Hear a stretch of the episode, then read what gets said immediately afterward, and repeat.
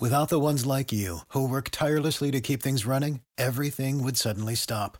Hospitals, factories, schools, and power plants, they all depend on you. No matter the weather, emergency, or time of day, you're the ones who get it done. At Grainger, we're here for you with professional grade industrial supplies. Count on real time product availability and fast delivery. Call clickgrainger.com or just stop by. Grainger for the ones who get it done. You are listening to The Good News with Angie Austin. Find the podcast of past shows at angieaustinradio.com. Now, here's Angie Austin with the good news. Hey, it is Angie Austin with the good news. We have a wonderful good news story for you, and we've got the good news team here. My radio friend and PR person Eric Reamer is here. Uh, Barbara and Lupe are here, and they've been talking about second act BizCon that's coming up. And we've got Donna and Beatrice and producer Dave, pretty much the regular good news crew. We hope that uh, that listening to us is like being with some friends because that's what we do. We come together as friends and talk about life and how we get through things. And before we share the good news story, which really reminds me of ARC and all the good work they do with our differently abled friends, I wanted to discuss something that's been popping up in the news in the last week or so that I've taken note of because I've got kids that are in elementary and middle school about um, the number of millennials who are depressed and the number of young people who are depressed and feeling detached. And I truly believe that it is closely linked to the amount of time that they spend on devices and not actually developing face to face Social relationships. interaction. yeah, so right. if you go at lunchtime or even like the uh, recess time, and middle school has a short recess, but they're on their phones. And I kind of felt badly at the beginning of the year because I knew my kids didn't have friends at their new school yet. And I thought, well, the phone at least is something they can turn to if they're ostracized or Sure. they don't have a table of friends to sit with. But I also think that kids that do have friends, because when my kids lose their phone privileges and stuff, they um, are forced to talk to people, that there aren't that many people to talk to That's true. I didn't have a phone. because phone. they're on their devices. Right. You know- and I didn't have a phone in high school either. It, it, it's yeah. Oh, Go sorry. Dave. anyway, I was going to say, you know, I think something else that kind of is linked to this, which we kind of always talk about, is kind of a, you know, how you we have the choice between sitting in the victim chair or kind of standing up for ourselves, pulling ourselves up and getting through whatever. Um, it's kind of socially acceptable to have depression right now. I'm not saying this for kids, but mostly for millennials. It's kind of like part of the whole uh, how many victim points can you collect so that you can score these social points and kind of be ahead of everybody as far as the victimhood goes. And being depressed is one of those really easy ones where anyone can claim that they're depressed because life is hard. And so I think that's kind of socially acceptable. I'm not saying that everybody else, I mean, depression is a real thing for some Sure people, but I think that's as, as socially, it's kind of this thing where it's like having anxiety and having depression are kind of like a precursor to, to adulthood. Like you have to have those things before you're an adult or whatever nowadays. Wow. And I think that's kind of a huge part of it. socially acceptable for millennials to say and be depressed. I don't know if it's a badge of honor because Barbara, you know, uh, recently came out uh, of the closet uh, as depressed. I did, proudly. Yeah. and and so and and I think that there's still a stigma, at least for our age, Yeah. you know, the over millennial group, where we don't want to say we're depressed. And I told you that I suffer from SAD, seasonal affective disorder, where Oh. generally I t- always tell my husband it's like January, February. Could I just go to Florida or the Cayman Islands? I'll take the kids and homeschool them for two months because when I get the lack of sunshine and it's dark a lot and I'm not planting my flowers and blah blah blah, I just it's a lower time of year for me, and I'm not proud of that. And I know it's coming, and I do everything. I mean, my knee right now hurts so badly because I walk five to nine miles a day because I can combat depression somewhat with physical activity.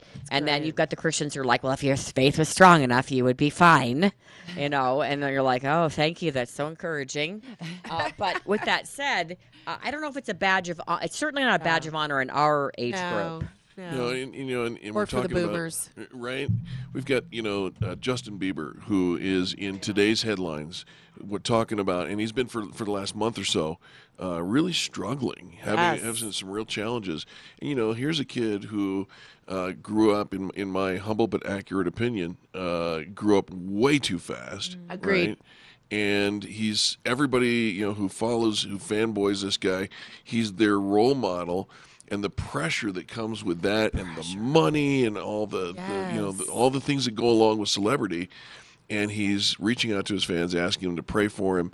Says he's been struggling a lot, and you know I don't think he's glamorizing it. And God forbid we don't want to hear that he's the next headline for suicide. Amen. But Or the SNL kid that like like Yeah. literally yeah, said Dave, like Pete Davidson, Yeah, right? Pete Davidson's who's now like, dating Kate Beckinsale, I think. yeah, who was just Dating like and making I'm, who said I'm ready to give up. But in Justin's case, Yeah. Justin did turn his life around. Like he was grew up in the church. Right. He strayed. Yep. He got in trouble. Got the tattoos. Not that All that of means it. he was in trouble, but you know, got in trouble with uh, alcohol or drugs or something. Right. And then um, went back to the church. Really got his faith in order. Got married, and it married was a uh, church girl. 'cause yeah, she's, 'cause married she's a a, church Baldwin, girl. so she's Stephen Yes. Baldwin. yeah. and you know he comes from Christianity. You know, being a Christian. Yes.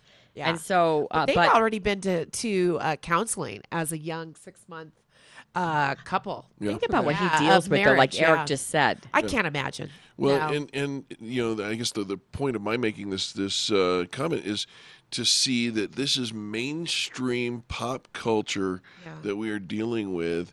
And you know, d- depression. I, I don't know that I've ever heard that depression would be a badge of honor either. But but I would say that Not with people our age. No, but, I, for but young- it's kind of like young one, being divorced is another one too. As far as I mean, a little bit younger than me, but it's like everyone has their second marriage nowadays. I mean, everyone in the in the millennial age, and then it's like I'm not saying it's a badge of honor, but it's like the same kind of the effect of it. It's like the same reason that guy a couple weeks ago faked his own attack because he Oh, wanted to get Jesse. certain kinds of points. he wanted to get certain kinds of points. He thought he was going to be able to get something socially, if not professionally, out of it, and he was willing to do this. Right? It's kind of that Sympathy. same thing, right? fair enough. It's That's almost like it's more accepted. There, like you were saying earlier, I think it's you're spot on. Like the stigma doesn't exist anymore. So I think for people to say I've got depression or i- i- be more outward about it, I think um, there isn't that backlash, which you know I think is is a good thing because I think if people are hurting, they should be able to express their pain and they should be able to seek the counsel and not be judged for that, right? Um, but by the same token, I also. Um, you know someone like you know we were talking earlier about just you know the stigma with being divorced or or that depression at our age group is it just carries different weight and it's an interesting phenomenon i think period if you're hurting if you are not in a good place you should definitely rely on your loved ones or friends to kind of help you because i think whatever you're going through other people are probably in those same shoes but we just don't go around talking about it Right. and i think we need And to think it gets ourselves really dark get out of our don't own head. talk about it. Absolutely, that's where you can spiral. eh, So many, you can fall into so many um, rabbit holes. But I think it starts with us kind of accepting where we are, and then going out and proactively asking for the help. And I agree with Dave. I mean, the whole um, mental idea of depression has changed with millennials. Yes. Uh, as with a lot of things, just like if you're in a marriage and it's not working out, uh, staying is the new shame. For, Right. for marriages, what now. is Staying is the new shame. Whoa. yeah, so that's very different, right? From our I like thinking, orange it's is like the new black a lot better. Staying is the new shame. I think giving up is the new badge of honor, like a button that says, Uh, yeah, it's "I give up easily and try to find greener grass every time I have a problem." Yeah, just remember what makes grass green. I know that's right. Come on. Hallelujah. Come on. Good. Just a little because fertilizer so- humor. Well, and You better say jobs too. that. Just moving on. Uh-huh. I was helping my husband go through resumes the other day, and I'm like, "Are you kidding me?" Like I, I held jobs in my 20s and 30s for 10. Well, I mean, like 10 and 11 years. Even in my teens, seven years. Teens in my college age. Then my next job was 11. My next job was 11. This now, now I'm at seven. It's like you know, come on. I can't even. Yeah, I'm thinking of how many places that I've worked as well. I and, mean- and I've worked since I was 13.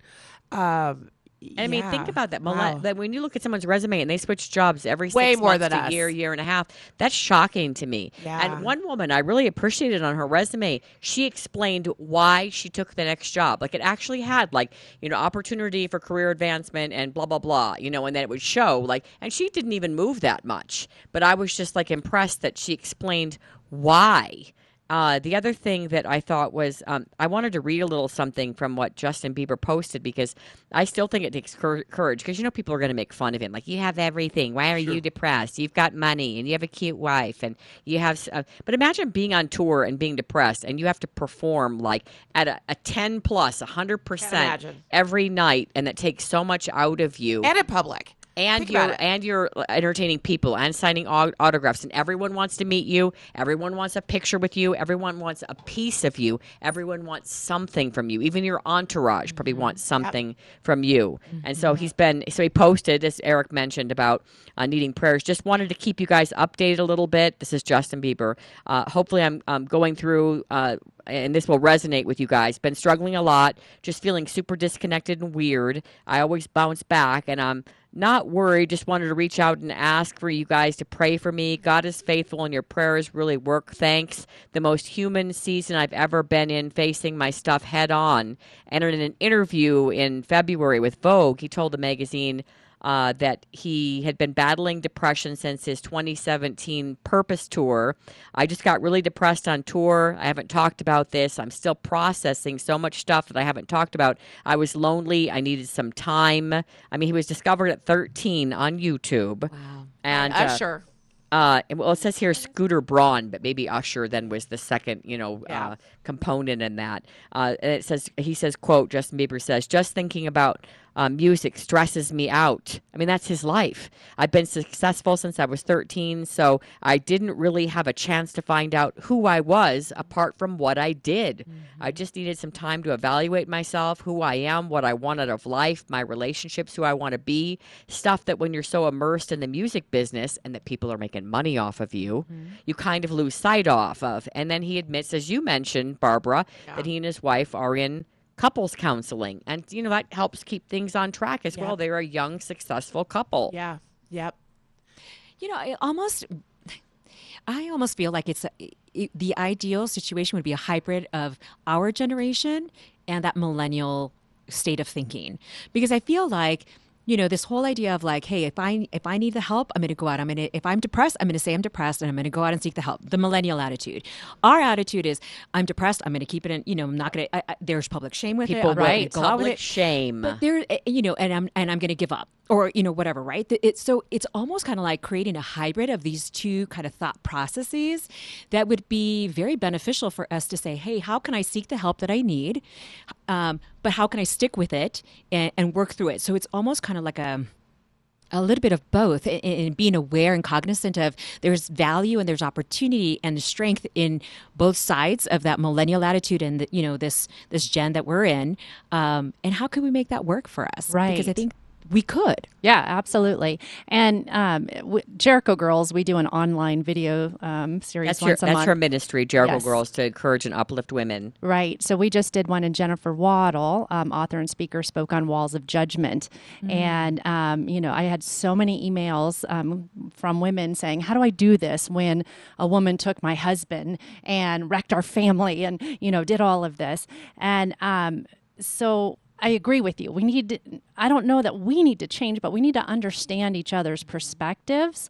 And we don't have to agree with them, um, just like the grass is greener on the other side. We don't have to agree with that. But as we connect and as we try and figure out why they see things the way they do mm-hmm. and why we see things the way we do, you know, maybe there is some morphing in, oh, okay, I kind of see that and I can learning. you- yeah, I can learn from you or, Absolutely. you Yeah, know. and I'm telling you right now, if you're caught in that, how can I forgive? Because I think about a friend of ours, Barbara, that we were friends with on Facebook, and there was a lot of anger that someone had ruined the marriage, someone had Right. taken the husband. If you are in that place where you feel that you are in despair right now, you are in a dark place, you are sad, you are lonely, you are depressed, and you mm-hmm. are blaming it on an event from the past or a person from the past, I challenge you to get a notebook and a piece of paper, a pen, and then Google a little scripture on forgiveness because I'm telling you, that person that wronged you is holding you hostage mm-hmm. right now. Yes. That person that has moved on and is happy with your husband, that person that took your job, that person that conspired to get you fired, that person that was not fair to your children or did whatever they did to you, mm-hmm. are they're still holding you hostage right now. And you've got to write about this and go over scripture, talk to your pastor, talk to a friend because forgiveness is going to free you from that darkness that you are feeling right now because you are mad that someone wronged you and that they screwed up your life. Let me That's just right. insert in here So too true. one thing that Jennifer shared with us, which was so profound to me. Um, and she just said it in a different way. And she said, We don't have to reach out and shake the person's hand. That's we right. don't have to like the person. That's we don't right. have to reconcile a They don't relationship. have to be back in your life. That's right. and we can pray and we can grumble like David did in the Psalms, you know, slay my enemies, right. Lord, you know. Um, uh, but the whole idea is God wants our hearts to be right with Him, Amen. period. It's about our relationship with Him.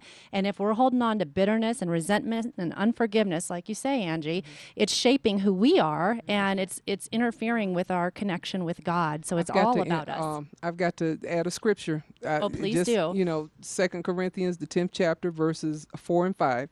For the weapons of our warfare are not carnal, but mighty through God to the pulling down of strongholds, casting down imaginations and every high thing that exalted itself against the knowledge of God, and bringing into captivity every thought to the obedience of Christ. right. You know, the Bible talks about changing our mindset. Yes. Okay, because that's a mindset. When we decide that we're going to be bitter, anger, uh, angry, hate people, and all that stuff, that's a mindset that It we have. is. You know, that's that's such a good point because uh, so many of us go through that. And I know that when I was let go of a position for the first time ever in my life after having thought that I was this amazing marketing director and to be let go from a position, um, I held on to my disdain and it almost was the H word for this person because everyone couldn't believe that this person let me go because of the work I was doing and I'll never forget that I I did hold on to truly hatred um, for this person um, for at least two years. And it it did that when you think about the mindset and when it plays on you, and then you're a person that's living with depression, That's right. and you don't you don't know it even then. I didn't know it at the time. Um, it was heavy, heavy, heavy. And the minute I was able to let that go, and I don't even know when that aha moment was. You're right. You're it, it's freeing to not have that. Matter of fact, I actually look back now um, and thank this person because I did take lessons with me from working underneath that person. I do, and I can imagine a lot of people probably when they do let go of it, they let it just let go, let God. Yes, yes. You do start thinking, well, I did get something from that mm-hmm. relationship or that friendship or that. And you've got to pull that. out the You positives. have to. Th- you have to pull out the- Perspective. It is perspective. and it makes you appreciate a lot of things. Like I think Absolutely. about one nightmare relationship where I had that, that seemed like, oh, we were both weather people and we were in Los Angeles and oh, isn't that so cute? And you know, we could both be weather people together. And how often does that happen? And well, he was a major alcoholic, oh, and so and he's dead now. You know, he died. This isn't the rocker dude like the heavy metal dude was. no, it? he was. A, oh my god, I can't imagine that one doing that. she got set up with a heavy metal dude. yeah, he's uh, so he uh, was an alcoholic, and so uh,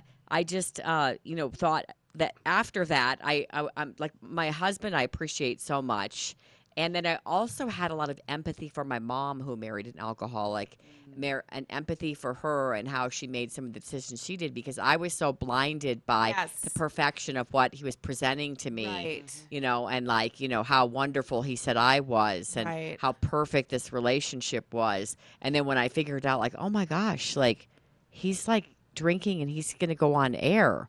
Like he's like drinking and we're getting ready for a live shot. Wow. Like Wow. we're going on a trip and he can barely stand and I have to help him in a cab. Mm. Wow. You know, and I'm like, oh my gosh, like I got wrapped up in something that I was completely blinded to. So, it, Right. so what my lesson was the empathy for my mother, but also great appreciation of what like society might see as the boring guy Yes. who doesn't drink and party or use bad language or have a flashy wallet or a fancy car. Hmm. So my boring guy Yeah. ends up now uh, starting his own business that went public that Wow. now has this amazing career, but that I found him when he was just a normal guy that didn't have all the flash. Yeah.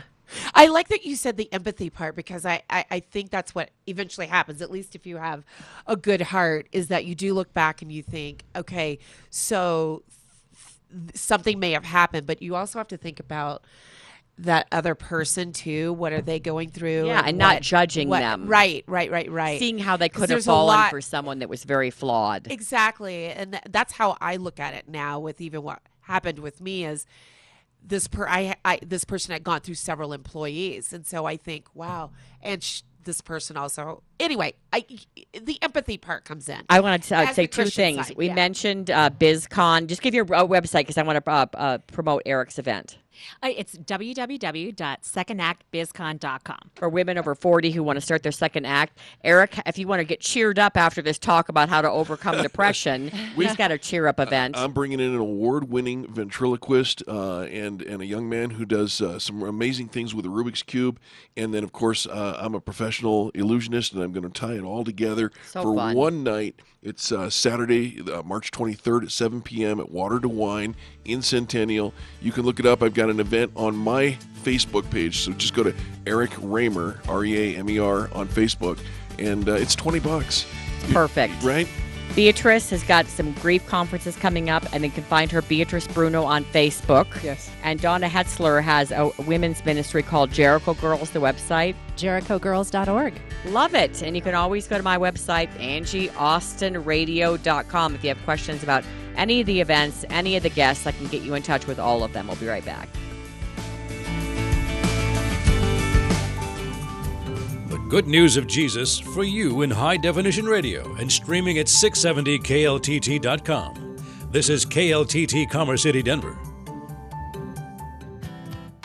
Hi, it's Angie. Hey, do you have a lot of things around your house you want to get rid of? My husband wants me to get rid of anything and everything that is in his way. 303 238 Jane. I love ARC. They help people in our community. Every dollar you spend helps, and everything you donate helps. 303 238 Jane. They bring a truck right to my house. I actually have them come every well, month or two, and it is so helpful to get that place cleaned out because you know what? My husband's a lot nicer to me when I donate things, and who better to donate to than ARC? 303 238 Jane and arcthrift.org for a location near you if you just want to drop a few things off and do a little shopping. Arcthrift.org, shopping with a purpose. I love Having fun in the mountains is easy year round with YMCA of the Rockies. Come fill your spring days and nights with our exciting programs and entertaining activities. At YMCA Estes Park Center, we love spring in the Rockies. This year, YMCA spring break activities start on March 8th. The fun never stops at the YMCA of the Rockies spring break. Get out there and enjoy some springtime hiking and activities like wildlife and ecology classes, guided hikes into Rocky Mountain National Park, or even fun and entertaining bug classes for the kids. YMCA Estes Park is the ideal family vacation located in a stunning environment that helps build healthy minds, bodies, and spirits for all. At the YMCA of the Rockies, we love to provide real bonding experiences for families of all sizes. Go to ymcarockies.org. Fill your spring break with fun, exciting, and affordable family adventures at YMCA of the Rockies. Go to ymcarockies.org to book your stay today. Mike and Angie here, along with Arlene Pellicane. And do you have a child in your life who seems to have kind of, uh, I don't know, the inability to hear you anymore? It's not just the teenage years, uh, they're the earbuds. And we're going to talk about tech and kids. And one of Arlene's books is Growing Up Social. And how can you grow up social if you're connected to tech and not people? And I tell the kids, Arlene, people are more important than technology. That is the truth. Yeah, there was this recent article in the Wall Street Journal, and it caught my eye because it said AirPods aren't just headphones, they're an invisibility shield. and basically, it started with this college student saying that when he puts on his earbuds, you know, that's the signal that, hey, don't talk to me, you know, I'm doing something else. So he was like, you know, if you're not in the mood to talk to someone, or maybe you're in a hurry, you just kind of give them that visual signal by putting in your AirPods. And, and he admitted that it's a crutch because uh, because he said that you know if you don't want to do something you just put them in you know? It's like okay I am now invisible. Please do not talk to me. You know and how funny you, you have the old sign do not disturb you know of years past like I'm doing something I'm busy do not disturb. But you know it's okay for a specific time a specific place to say you know don't bug me I'm doing something. But if you live your whole life regularly especially as a teenager with this do not disturb sign over your body by having something in your ears, you know, over time, what is that going to do to how you interact with people? What kind of culture it is? You know, all those things. So, so I thought it was very interesting. Adults mu- do this, Mike. I, I, I'm in. I'm a hundred percent in. And Arlene, I will tell you, I'm an ah. early adopter of the earbuds. I use them. I'll be walking down the street and somebody will approach me and I'll point to my earbuds and my phone. And, and they they realize, oh, oh, you're on a call. Sorry, didn't want to do that. But it, sometimes you need to have boundaries. So I I respect adopting technology to do this. I also have an app on my phone called Fake Calls, and if I see somebody ah. walking in the hall who wants to talk to me, I push the fake oh. call button, and 30 seconds later, you can set it anywhere from 30 seconds to 10 minutes. 30 seconds later, your phone looks like it's ringing and a person's name comes up. Oh my gosh. Hold the phone up and you go, I'm sorry, I have to take this. It's the greatest app. It's called Fake Calls. So I use the I use the i uh, earbuds. I use Fake Calls, and I, I'll tell you the one that failed me in using my stay away from me kind of guarded approach to life. I know like two lines of German from a play when I was in high school, and I memorized them. So I'll be walking down the street, and like a homeless person or someone will come up to bother me, uh, or ask me to save the whales or something, and they try to get in my face, and I just go, "The next kann Express, das heißt verschossen wurde." And they You're use so- it- one one day someone's going to speak German to you back. and That's good enough. It happened. It happened. A guy Oh. stopped and started speaking back, and I go, "Look, I'm sorry. It's just my defense mechanism." Oh my goodness. I gave him a buck because he learned I- German. wait, the he learned links that in Germany. The links that you're going to to avoid human contact. First of all, that's mind blowing to me because with me, he just doesn't respond to my text or my email. Like if I ask something that I deem important that he deems unimportant, ah. he just doesn't respond. But it's funny because I can send three texts, and if one of them he likes and he actually does want to respond to, or he needs something from me or wants something from me, then he'll respond to just that one. So he selectively responds. He does the same thing with emails. And so it's interesting that you do this in person and that you have three, at least three techniques for avoiding human contact. But you're an adult, Mike. Like that's, I guess, okay. And I'm using air quotes there when I say I guess okay. With teenagers, it's so disrespectful, I believe. Well, and I want to go back to our dear Mike because Mike is a social, talkative, likable, warm, you know, guy. He's not just like that's why he's on the radio. Mm-hmm. So, so De- Mike, you don't do this. Like if you were in having like a family reunion or something, you don't put your earbuds in. Or if you were at a meeting, but the article talked about how they found it was so irritating when people would be in a meeting and people would put like their AirPods on. They'd be like, "Hello, we're in a meeting." That's so rude. That's so, so rude. so you are doing it kind of in your commute like your everyday life like you're trying to get from point a to point b please don't bug me. Okay you and then how often do you use that fake call thing? Well, there are some people for whom it is a constant. it's a regular. Yeah, but not every time. And you you learn how to navigate the seas of humanity in different ways in different situations. And uh, Angie and I are going to be- appearing on a Dr. Phil episode in the near future. Now, Mark never takes Angie's text right away. Why is that? I I've been accused of crimes here, but uh, Arlene has nailed it, Ange. what? There are times that I'm just trying to get somewhere Uh-huh. and stopping and answering one of the 4,000 texts or emails over the weekend Oh, really? derail me, especially if it's, hey, did you see this? Did you see this? Did you see this? And these are stories that I have sent to you. I, it's not the stories I send you. It's when I have a question about the show or client question or something like that.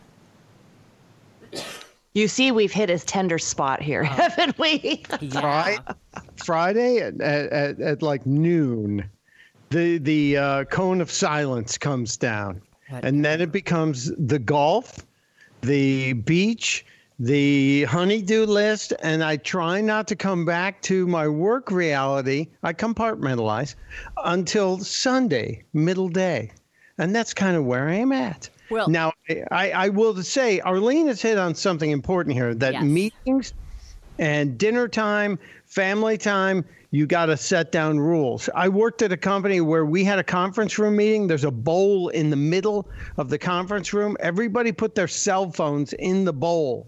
I like And there- that. And the AirPods, then, of course. but there was a twenty dollar bill on the table, and at the end of the meeting, if if the minute your cell phone pinged or rings, so if you get a text message or, or some alert, your your phone was taken out of the bowl, and the last person in the bowl got the twenty bucks if they managed to either shut off their phone or learned that uh, they need to tell people I'm in a meeting, don't bother me for an hour. Well, Arlene, I, th- I think you make a good point that Mike, you know, is social and he uses this uh, alone time or downtime or whatever to selectively, you know, shut out people. In the article that you're um, reading uh, on the Wall Street Journal, they talk about a guy who's an app developer who uses his AirPods as a shield against awkward small talk. I also don't like weird, awkward small talk. Like, I'm not the best at like parties and things like that, actually. I'm better with people that I know. And, um, but when it comes to someone like my nephew, who's an only child who spent a ton of time by himself, who wears these, as you put it, at the family reunion or when we get together at Christmas time, and he has them on in the car and he has them on just around the house, and he's not used to interacting with siblings. And I know it's a lot for him to be in our family because we yell a lot and we are loud and there's lots of us. And so I think it's overwhelming to him, but I think it's his way of shutting out the world. Hmm And this is what I think we need to land here and say when children are developing, when teenagers are growing up, they need to learn how to be with people, all different kinds of people, quiet people, obnoxious people, loud people, you know, all those things. That's just part of life. And it's also part of life to realize, okay, some people, you know, I don't get along with as well. How do I manage that? Instead of let me just shut out all these people so that I don't have to deal with this. So, because what will that mean? That means that, hey, when I grow up into a 30 year old and a 40 year old, I'm going to prefer the company of machines over the company of people because machines are at my beck and call, where people are there, you know, kind of unpredictable. So, it's just, just this whole idea that as a general rule, you want your kids to be able to socialize and even in, in their own way be able to say, you know what, I need a little quiet time. I'm just going to excuse myself versus, you know, I'm just going to put these buds in my ear all the time and just live this way. So limit where your kids can wear their AirPods, where they can put on earbuds. You know, make sure that those, and even on a commute, if you are commuting with your child, you know, you're in the car together, that is a time for them not to be wearing earbuds. And that's okay for you to say, this is my car, my vehicle. Everybody take out your AirPods and we're going to talk to each other. That is an okay thing to lay down because you only have 18 years for your kids and you want to be able to talk to them and not always just look at them with this accessory in their ear. And teach them how to properly interact with others. We were at a carnival over the weekend. My daughter has a brand new phone, and after school, she's not to, supposed to use it. She brought it to the carnival, and I'm introducing her to a new kid in her grade and a mom, and she's staring at the phone and barely looking up. Super embarrassing. And I just said, phones are, are not as important as people, and it's Yeah. embarrassing. You need to put your phone down and have a conversation. And I think that they're clueless that um, if, if a call comes through and they're in like a setting where you shouldn't take it, they think because the phone's ringing, they're supposed to answer it. Mm-hmm. My mom's the same way. She's like a teenager with the phone. Like we could be in a car with, we were in a car, eight people in a vehicle, and she's like, "Oh, the phone's ringing." I'm like, "It's my brother." It's like, te- like you can wait, like call him back. Oh, how are you? And like real loud voice. I'm like, "No, you can call him back, and you can actually not answer the call." That's so funny. Oh, I gotta teach that mother and Mike. I gotta work on both of them.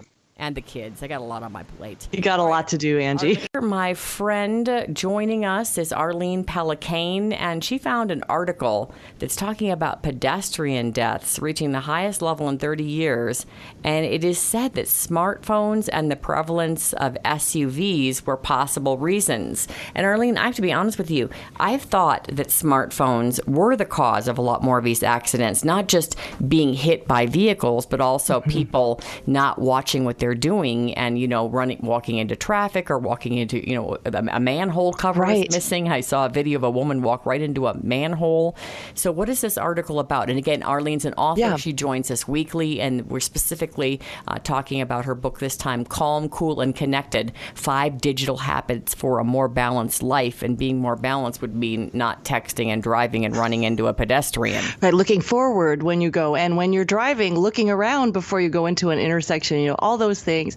Yeah, this really caught my eye because, of course, uh, as a mother, particularly, and having children that either walk to school or bike to school, or sometimes I drive them to school, and then I see it with other drivers, and I see it in myself too. You know that now my phone is mounted to my car so I can use it for GPS sometimes, but I find myself, you know, at a red light.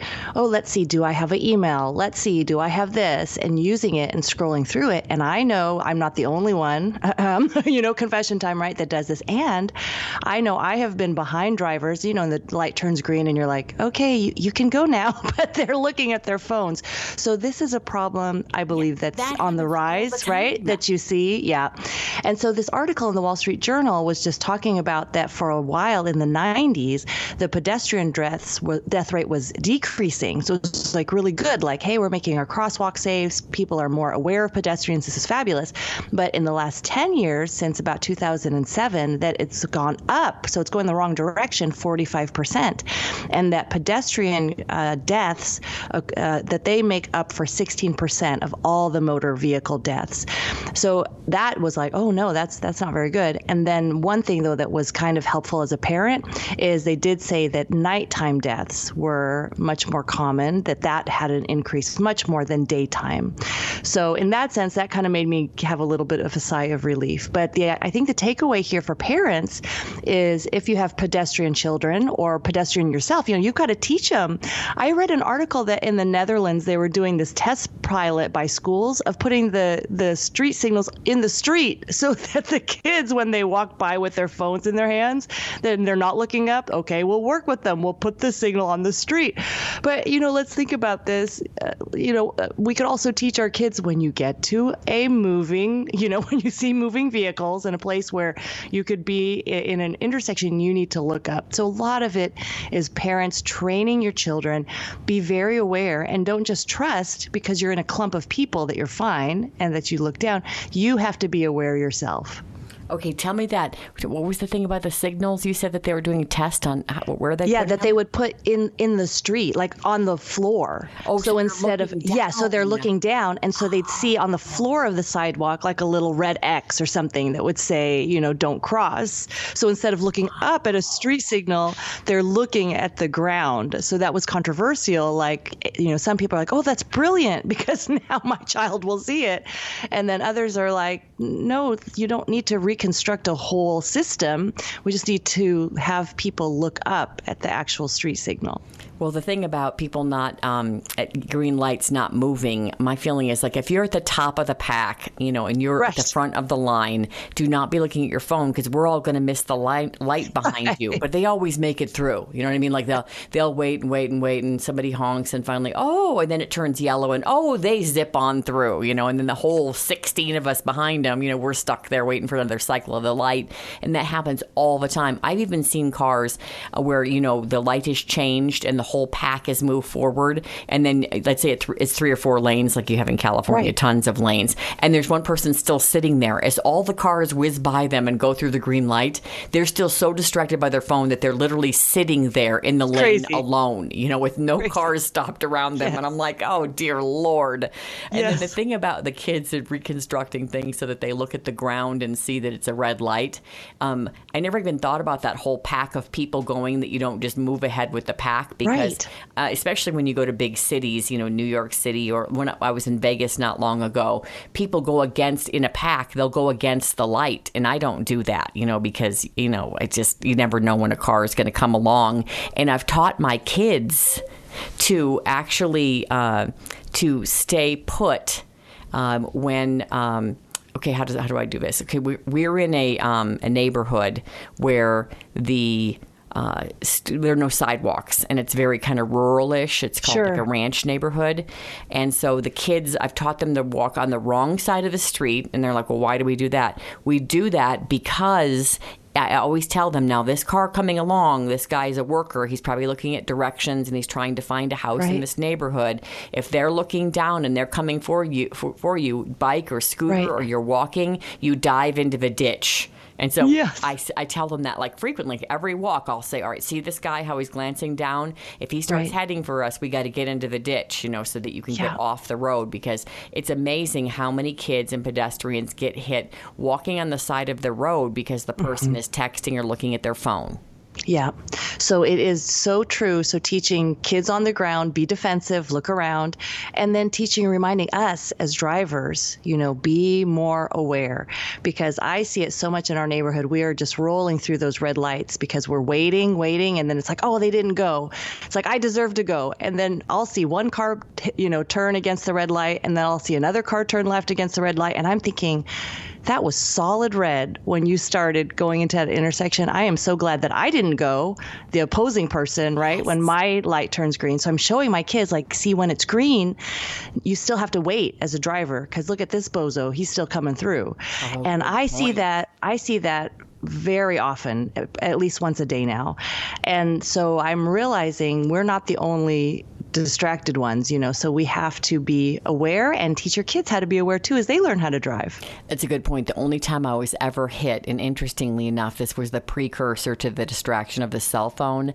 The guy was smoking and he was lighting a cigarette, and so Oh. he was leaning down to put it in his lighter. And he told Yeah. me when he, because I had, I was, uh, Oh. the light had changed, and so then I went on a green. He ran the red and totaled my car, and he Oh. admitted that he was lighting a cigarette and that he, you know, totaled my car because he was looking down. Oh. So I have a question for you. Besides the driving, because I know you've got one in high school now, and you, you'll have a driver here soon, and not being distracted in this Wall Street, this uh, article that we're talking about about more pedestrians being killed because people aren't paying attention and they're blaming it possibly on cell phones. And by the way, what, why SUVs? Because they're so high. Yeah, it's, they're just so much larger. So if a pedestrian was hit by a much smaller car, you know, think tiny Fiat, you know, then that was much less dangerous than being hit by something very large. Well, I'd love an update from you too, because I was just talking about you and your kids this weekend. Because uh, the phones in the family, the littlest one doesn't have a phone; she has an iPod Touch, but she can still play games on it. Yeah. That, um, I definitely told the kids that I feel that that they've been an in- interference in our family and our life because I turn off their apps, but there's the constant. Would you turn my apps on? Would you turn my apps on? Would you turn my apps on? And Yeah. we really don't do the apps much after school. I let them have them on the bus and at lunchtime Yep. in case they don't have a friend to sit around with at lunch. A lot of kids are on their phones, and if my kids, since they're new in that school, if they don't have mm-hmm. anyone to talk to at lunch, I want them to have something to do. So I just want to update. Your high schooler and your other two kids, and they're just slightly older than mine. they Yeah. don't- they don't have phones, including the high schooler. So any pushback on the phones, Arlene? You know, gladly no. I have a ninth grader, a seventh grader, and a fourth grader. We just had the conversation with my ninth grader asking, you know, are, is this a problem sometimes that you don't have a phone? Do you wish you had one? And he said, oh yeah, there's certainly times I wish my my friends play a game at school and I wish I could play with them. So I said, what do you do? He's like, well, I usually either talk to the one guy who doesn't have a phone in my group, or I look over the shoulder of another guy, you know, who's playing the game. And then he says, you know, to, to be able to text people, you know, where are you, things like that, that he wish he had one. But then he also acknowledged that if he did have one, he would be on it a lot. And he loves to play the piano. He loves to get outside, you know. So he said, I understand why you don't give us one. So, you know, in his mind, it's a bit of a wash. And I think that's what we're just trying to tell our kids that, you know, sometimes this is inconvenient, but we believe the benefits outweigh the negatives. And the rest of your life, you'll have a phone in your pocket. Yeah, it's going to make him a better communicator. I know that for sure. All right, Arlene, your website. ArlenePellicane.com. And if you're having trouble with that phone, you're just holding it too much, Calm, Cool, and Connected is your book. Excellent. Thanks, Arlene. Thanks so much, Angie. Hello, my name is Donna. I worked for the ARC for six years and I loved every second. And I love working for the ARC. My favorite thing working for the ARC is I love everything about it. I love my managers and my coworkers. And it's just a pleasant place. And it's a place where you feel safe and loved. And they treat you like a family. The best deal I found at the ARC is I found a brand new litter box for my cat. Call 303 238 Jane. 303 238 Jane. Or visit arcthrift.org. Please do your shopping at the ARC because you're shopping with a purpose. Rejuvenation on the Rocks is a cutting edge medical facility in Greenwood Village that will have you looking and feeling your best. Roxy O'Brien transforms lives using a non surgical revolutionary treatment called Cool Sculpting that targets, freezes, and eliminates fat cells in the areas of your body that are resistant to diet and exercise. With this non invasive and effective procedure, you will start to see a difference fast. And the best part is that as a good news listener, you will receive a buy three, get one free special on your Cool Sculpting package. Call Roxy at Rejuvenation on the Rocks at 720-328-9094 or go to Rejuvenation on the Rocks. That's Rejuvenation on the ROX.com to start your cool sculpting package. And be sure to tell Roxy that you are a good news listener to receive your special pricing deal. Hi, it's Angie. Thanks so much for listening to the Good News. If you like the Good News program and you'd like to support us, we need to partner up with businesses to keep this show going. I'd really like to keep it on the air, and I need advertisers in order to do that. And I'd love to partner with you and help you build your business or your website. Maybe you're a nonprofit and you'd like to do an interview and you'd like to donate to us so that we can help you get donations as well. AngieAustinRadio.com, AngieAustinRadio.com. Just click on Contact Me. I would love to partner up with you. I think this is a great program. We've been on the air for about seven years now, and I think a lot of people have gotten a ray of sunshine and some faith and even a little fun from this program. So if you'd like to support us, please go to AngieAustinRadio.com. We would like to help you build your business or nonprofit as well. AngieAustinRadio.com and click on Contact. I'd love to hear from you, and I'd love to help you build your business. Welcome back to the good news. Are you familiar with pulmonary fibrosis? Well, you will be in a few minutes. The Pulmonary Fibrosis Foundation is launching aboutpf.org. That's aboutpf.org to help educate the public on this condition, explaining symptoms and causes and treatments. And some of the causes may more, be more common than you think. You may be surprised. And joining us in this sponsored interview is an expert in the area, Dr. David Lederer. He is the Associate Professor of Medicine and Epidemiology at Columbia University Medical Center in New York City. Welcome, Dr. Lederer. Hi, Angie. Thanks for having me. Okay, so obviously launching this about pdf.org, you want us to know more about the condition, symptoms, treatment, causes.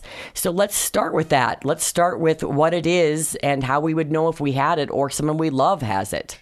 Pulmonary fibrosis is a progressive lung disease where scar tissue builds up in the walls of the air sacs in the lung over time, as the scar tissue builds up, people begin to experience breathlessness, really when walking upstairs, walking up hills, uh, as well as a bothersome dry cough that lingers and goes on for months and even years.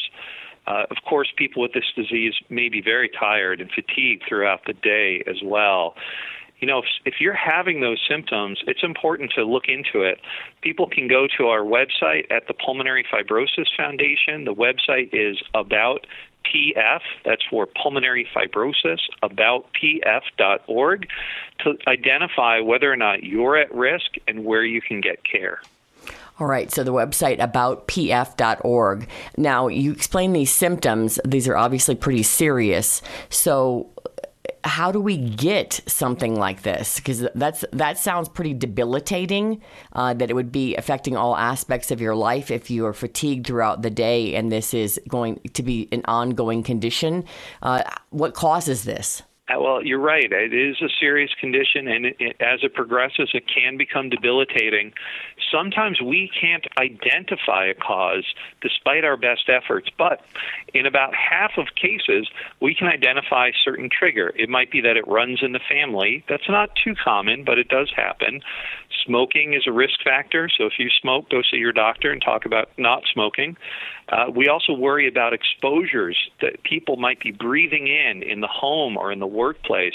A major exposure is mold in the home or somewhere else that over time can trigger scar tissue in the lungs in the workplace, things like asbestos and coal dust and silica dust and other types of inhaled exposures can also trigger pulmonary fibrosis. And a lot of this information is available on our aboutpf.org website where you can look at those risk factors and bring it into your doctor.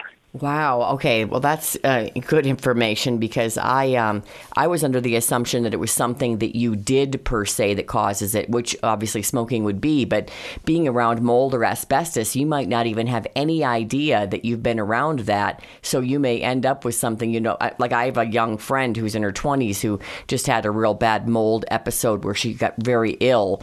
Um, I didn't know that could cause it. That's fascinating. Yeah, mold. Uh, you're right, and you may not see or smell the mold in the home. Sometimes it's water damage um, that just has been in your home, and you kind of ignore it.